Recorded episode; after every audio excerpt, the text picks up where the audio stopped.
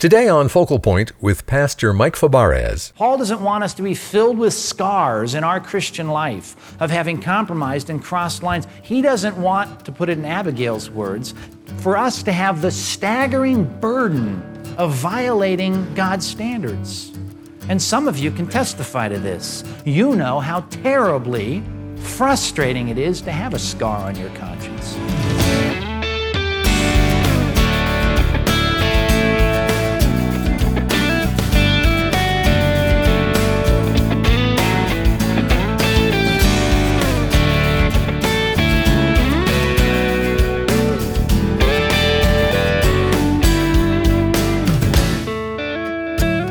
Thought about getting revenge? When we've been wronged, the thought of getting even can feel so justified, but sin is never worth it. Today on Focal Point, Pastor Mike Fabarez is continuing our study in 1 Samuel chapter 25, and we reach the point where David is plotting to kill Nabal in revenge. Justified or not, when we compromise God's word, we're only fooling ourselves. To hear the complete uncut sermon, go to focalpointradio.org. Now here's Pastor Mike. I can see a non-Christian saying, if something in my life is pressing, if I feel a desire to do something, if I think I need revenge, or I think I need pleasure, or I think I need satisfaction, I just got to do it because I'm on my own here. And I suppose non-Christians have a pretty good excuse. But Christians have no excuse because we have the resources of God. He calls us His Father. He says, like a father to his child, I'm just waiting to hear your requests. I'm the King of Kings and Lord of Lords, and you're a child of mine. Treat yourself with dignity. Don't start acting like the rest of the world, thinking you got to do what you got to do when you got to do it. You don't act that way. It's helpful for me before I cross that line or grab that fruit off that tree and do what God has told me not to, to think, who are you here? And Abigail does it splendidly. Oh, Adonai, Your Majesty, can your servant have a few words with you here? Because he's about to knock this guy's block off. Well, that's helpful. It's perspective.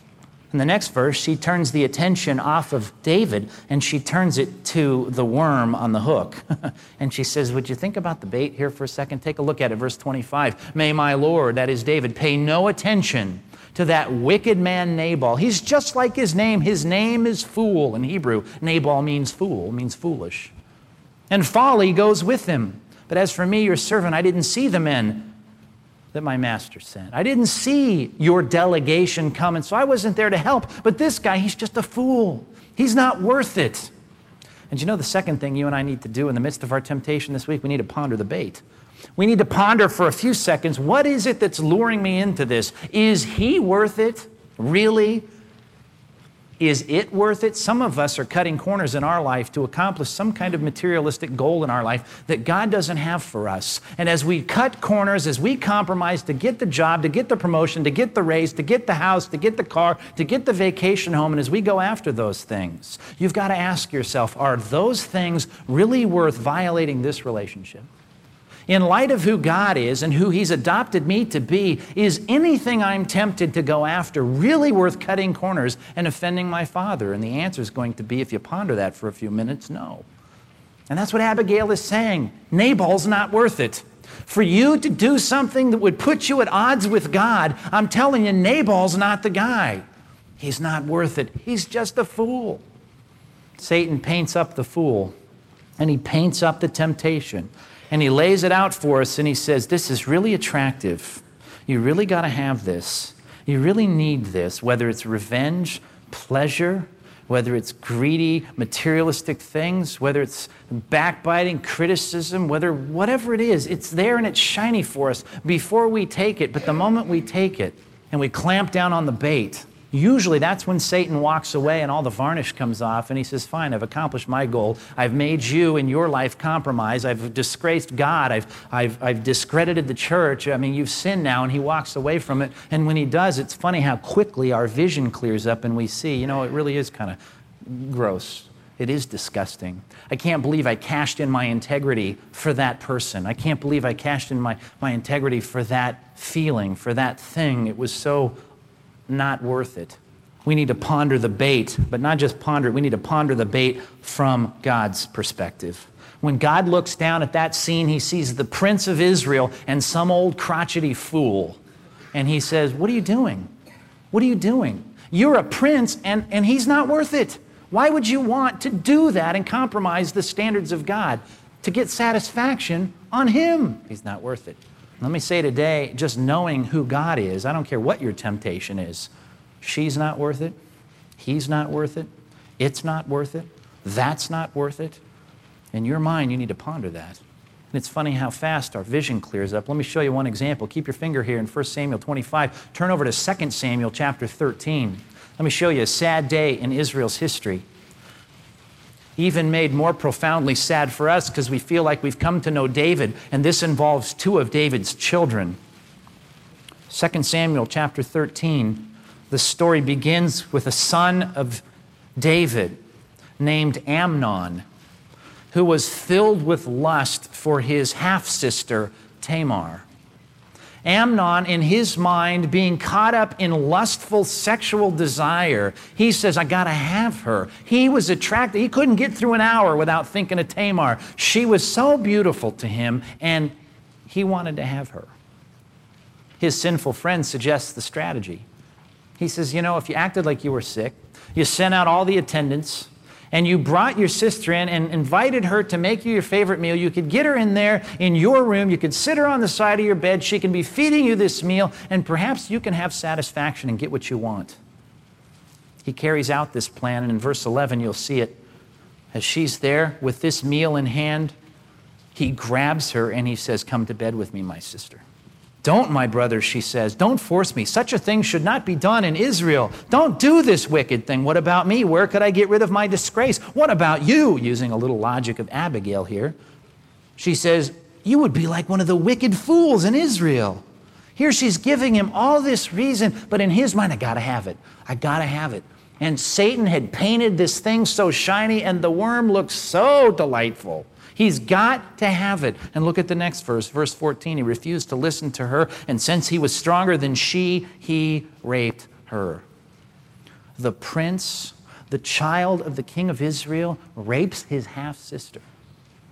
Now, you're thinking if Satan is good on his promises, that this is really what you want, this is really going to be fulfilling to you, you'd think verse 15 would be filled with a guy who's just greatly satisfied, right? Verse 15. Amnon hated her with intense hatred. In fact, this is worth underlining, he hated her more than he had loved her, or better translated, he hated her more than he had desired her. If we could just see that before we cross the line, we compromise to get the money to buy the stuff we think is going to be so fulfilling. We get it because we've compromised God's word, and then it becomes to us something we hate. It becomes something we despise. It is like the proverb says, the bread that's gained by dishonesty, it becomes gravel in our mouth. But it seems so delightful. It seems so tasteful before I got it. But when I compromise to get it, when I cross the line of sin, now I see how disgusting it is. Have you experienced that before? Satan paints it and says, take it. And then you take it and you go, oh, I hate it. How does that happen? Happens because we neglect to ponder the bait. The bait is just something Satan has painted up. It's much like the carnival games. You know those carnival? I grew up in Long Beach. Remember the Pike where they had all those carnival games laid out there? My dad said, no, you don't play the carnival games. My dad was a cop. He used to walk a beat down downtown Long Beach. He knew the carnival games. He knew all the shysters. He knew all the tricks. He knew all that stuff. And he'd say to me when I said, Dad, give me $1. Let me go down there and play those games. He'd say, no, you're not playing those games. It's a ripoff. Oh, but Dad, there's guys there winning, right? I mean, they should see this. This one guy, he's winning, man. And Dad says, no, it's a trick. Don't. But Dad, I can get that softball in that milk can. Just let me do it, man. I'm going to win that big thing. No. Well, you know, the first thing I did, once I could ride my bike down there, right, get my own allowance, I don't need Dad, forget it. That's going to be the fulfillment of I'm going to go down there and win all that stuff hanging on the wall. I can do it probably on the first quarter. Well, I learned. And you learned. You're laughing. You learned this too, right? I experienced what I wouldn't listen to from my father who said, don't, it's a ripoff. And some of you are on the other side of crossing some pretty major lines of compromise, aren't you? Saying, I was told it wasn't worth it, but I had to, and I did, and when I did, I realized how disgusting it was. Could you get a little bit of that flavor in the things that are currently tempting you? Can you say, let's ponder the bait for a minute? Abigail says, Nabal's just a fool. He's not worth it. And whatever it is that Satan's dangling in front of you, it's not worth it. Trust me. Got to think of who you are. It's going to be helpful. Child of the King. You got to think of what's baiting the hook in your life. It's not worth it. It's a ripoff. It always is. Satan will paint it, make it look good, but it's not good. She then, if you look back in 1 Samuel chapter 25, she then lays this on him, and this is so ingenious. She starts to talk about his future with great confidence. First, she assumes that she's making progress in this conversation in verse 26 by saying, now, since Yahweh has kept you, my master, from bloodshed and avenging yourself with your own hands, as surely as Yahweh lives and as you live, may all your enemies who intend to harm you be like my master Nabal. And let this gift which your servant has brought to my master be given to the men who follow you. Please forgive your servant's offense, for Yahweh will certainly make a lasting dynasty for my master, because he, that is David, fights the Lord's battles. And you see this picture, you're more dignified, you got more important, you got national security, what are you dabbling in sin for? No, don't do it. Let no wrongdoing be found in you as long as you live. Even though someone is pursuing you to take your life, the life of my master, that is David, will be bound securely in the bundle of the living by the Lord your God. Now, how can she be so sure of that? Look at this last line. But the lives of your enemies, he, that is the Lord, will hurl away as from the pocket of a sling. You think those words start to cut deep into his heart? You're right. God is powerful. God will take care of me. God will take my enemies and deal with them. I don't have to compromise. I don't have to sin to get my needs met. You see, the sin of David is a lot like our needs and our temptations. The temptation that David was facing started with a legitimate need. The need was, I've been wrong. There needs to be some equity here. This isn't right. We've been good to Nabal. Nabal's been bad to us. But that need, Satan had provided a wonderfully baited hook that looked like a good option that was an illegitimate way to satisfy that desire. And really what Abigail does that's so ingenious in this passage is she says, God will meet your needs. He'll do it. You just have to believe that.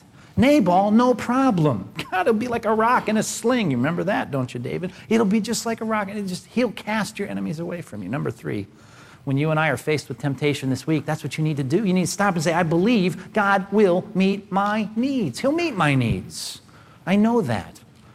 I can't think of a person that's confessed to me their sexual sin who wasn't in their own mind convinced that they had to meet their needs by that violation. I need to be loved. I need to have pleasure. I need to get satisfied. All these things go through their mind. I need to do that. And what they're saying is I can't do it within the framework of God's parameters. If I follow God, my need's not going to be met. If I follow my own passion and desires, I'll be gratified. They forget who they are. They forget the bait is never satisfying and it's never worth it. But what they're really also saying is, I don't believe God will meet my needs. I don't believe it. I got to meet my needs. Abigail says, God will meet your needs. It's not because God doesn't know and God doesn't care. He does know and he does care. And if he does know and he does care, then we can be confident, can't we? That, you know, my needs will be eventually met. The problem is, I don't want my needs eventually met. I want my needs met now. And so really this is a point about patience, isn't it? You and I need to say, God will meet my needs eventually. I looked at this property deal this week. Do you think I was bummed out about that? I was tempted to be really angry about this because I thought to myself, and I could go into all the reasons why I felt justified in being upset. But what I really had to say is, I know the need, and I know you love me, so you'll meet the need. You just don't seem to be meeting it now. And all that means is that your ways are much better than my ways. Your timing's much better than mine. Your choice on real estate is much better than mine, so we'll let you just deal with it. My kid doesn't understand this, and I realized my own folly in my relationship with God by watching my 2-year-old. Have you had that experience? He wants to eat candy bars at 9 in the morning, right? He wants M&Ms for breakfast. I mean, he wants to do what he wants. He wants to play outside, you know, in the middle of winter with no clothes on, right? I mean, he wants the dumbest things. And I say to him, some of those desires I can understand, but I can't let you do it because that wouldn't be loving of me. Because in your immaturity and your lack of perception and your knowledge that's so limited, you think eating M&Ms for every meal is good, but it's not good for you. And so I have to say no. Do I let my kids eat M&Ms? Yes, at the right time, in the right amount. And God is saying to your desires, you know what? It's not that I don't recognize it. It's not that I don't see it. It's not that I don't care. It's not that I don't know. It's that I love you, and I'll meet your needs in my time. You don't have to meet your own needs. Sin is always fanned into a flame by the enemy by this passion to meet my needs now. And you've got to say, God, if you've got to develop something in my life that I need to fight sin, it's patience. And it's a confidence that you will meet my needs, not in my timetable, but you'll meet them. Abigail, ingenious. God will hurl your enemies away. You don't have to worry about that. God will establish you in your kingdom. I know it. Next verse. She says this, and I love it. It's not if. She says when. Verse 30. When the Lord has done for my master every good thing he promised concerning him. I love that. And she's so sure. She's so confident. She says, and when he has appointed you as the leader over Israel. You know, if you would just refrain from sinning, then my master would not have on his conscience, note this, underline these words, the staggering burden of needless bloodshed or of having avenged himself. This to me was the apex of this passage. This was the verse I honed in on this week and just went through thoroughly and dismantled. It is such an important verse because she's saying to him, think of your conscience, think of it and value it. It is so important that you protect it. Number 4 in your outline, you need to value your conscience. And you might want to add this word if you have room, value it highly.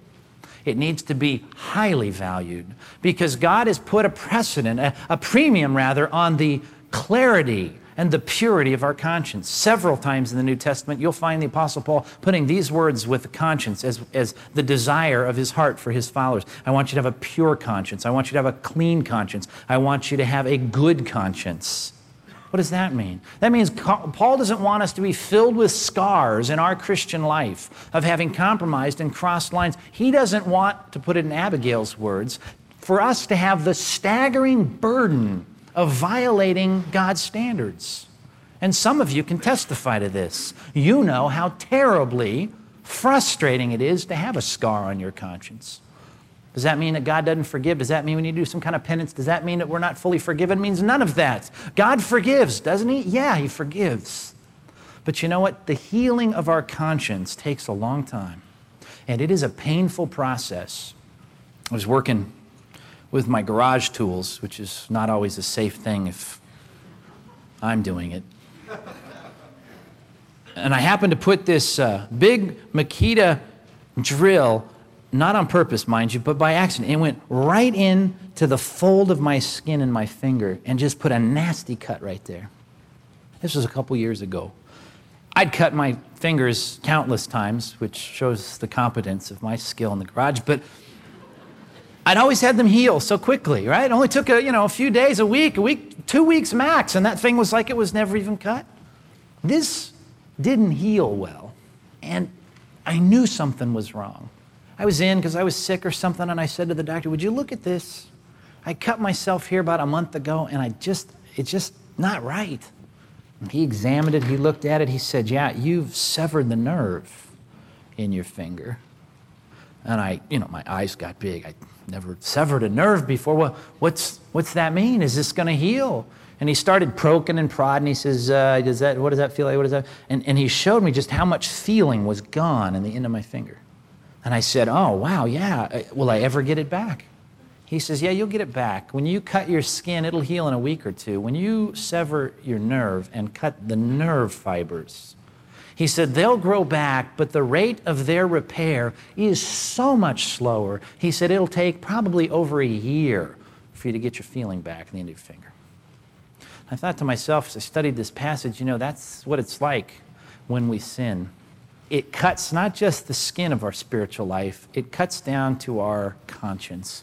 And our conscience doesn't heal quickly. No matter how quickly God forgives us, our conscience, when it is scarred, there is pain there, sometimes for decades, and you can testify to that, can't you? Things you're thinking, oh, that has been a staggering burden in my mind. If we could think about that before we cross those lines and stop and ponder who I am, ponder the bait, it's never worth it, ponder the fact that God will meet my needs, and then think, you know, I value my conscience enough not to put another scar on it. You'll stand back, I trust, and say it's not worth it. Sin is not worth it. I know by the virtue of your commitment, many of you call yourselves Christians here today. You will be in the sights of the enemy. He will dangle bait in front of you this week, and he will try to get you to sin.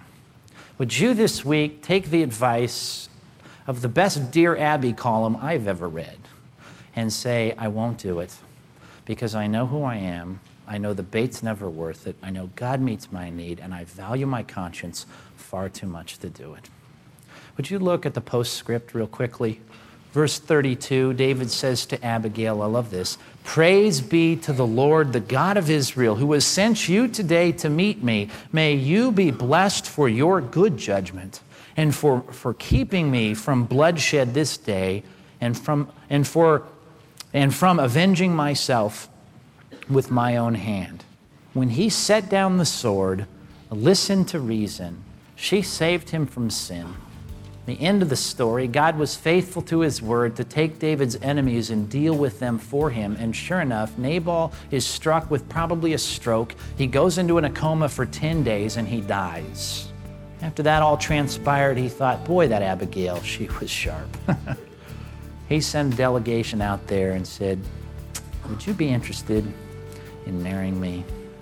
And David finds a new wife in this passage, the Dear Abby of the Bible, who cares a lot about people's relationship with God and keeping it pure. I trust this week you'll work hard on that. Wise words to consider as we continue living in the world equipped with the resources of God.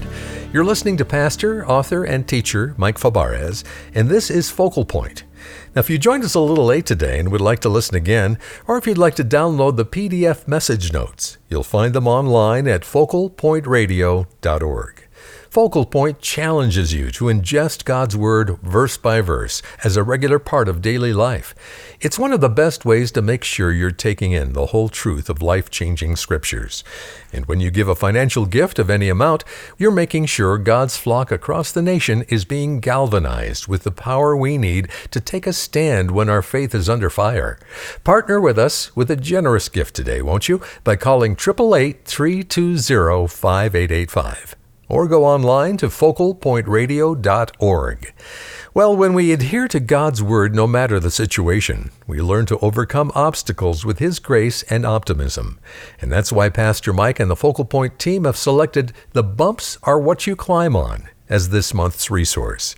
In 30 brief, accessible chapters, author and Bible teacher Warren Wiersbe provides solid hope and comfort for those times you're faced with frustration, depression, disappointment, or loneliness. When you give a donation of any amount to the ministry of Focal Point, we'll say thanks by sending you this helpful book. Request it today when you call us at 888-320-5885. Online, go to focalpointradio.org. Now maybe you're ready to take your support to the next level by becoming a Focal Point partner. Monthly support from these faithful friends has been absolutely essential in these days of inflation and uncertainty, providing a reliable source of income so we can continue to bring you and so many others this daily program. Now you can join the team at focalpointradio.org. You can also write to Focal Point. Our address is Focal Point, Post Office Box 2850, Laguna Hills, California, 92654. Well, I'm Dave Drewy, inviting you to join us again Thursday when we continue exploring the depths of Scripture right here on Focal Point. Hi, Pastor Mike here. God's Word promises it'll never return void. So I wonder, how is God's Word moving in your heart right now? Drop us a line. Let us know. We'd love to hear from you. We'd love to be praying for you here. Just go to focalpointradio.org and then be sure to join us again tomorrow right here as we continue to explore the depths of Scripture. We'll see you then. Today's program was produced and sponsored by Focal Point Ministries.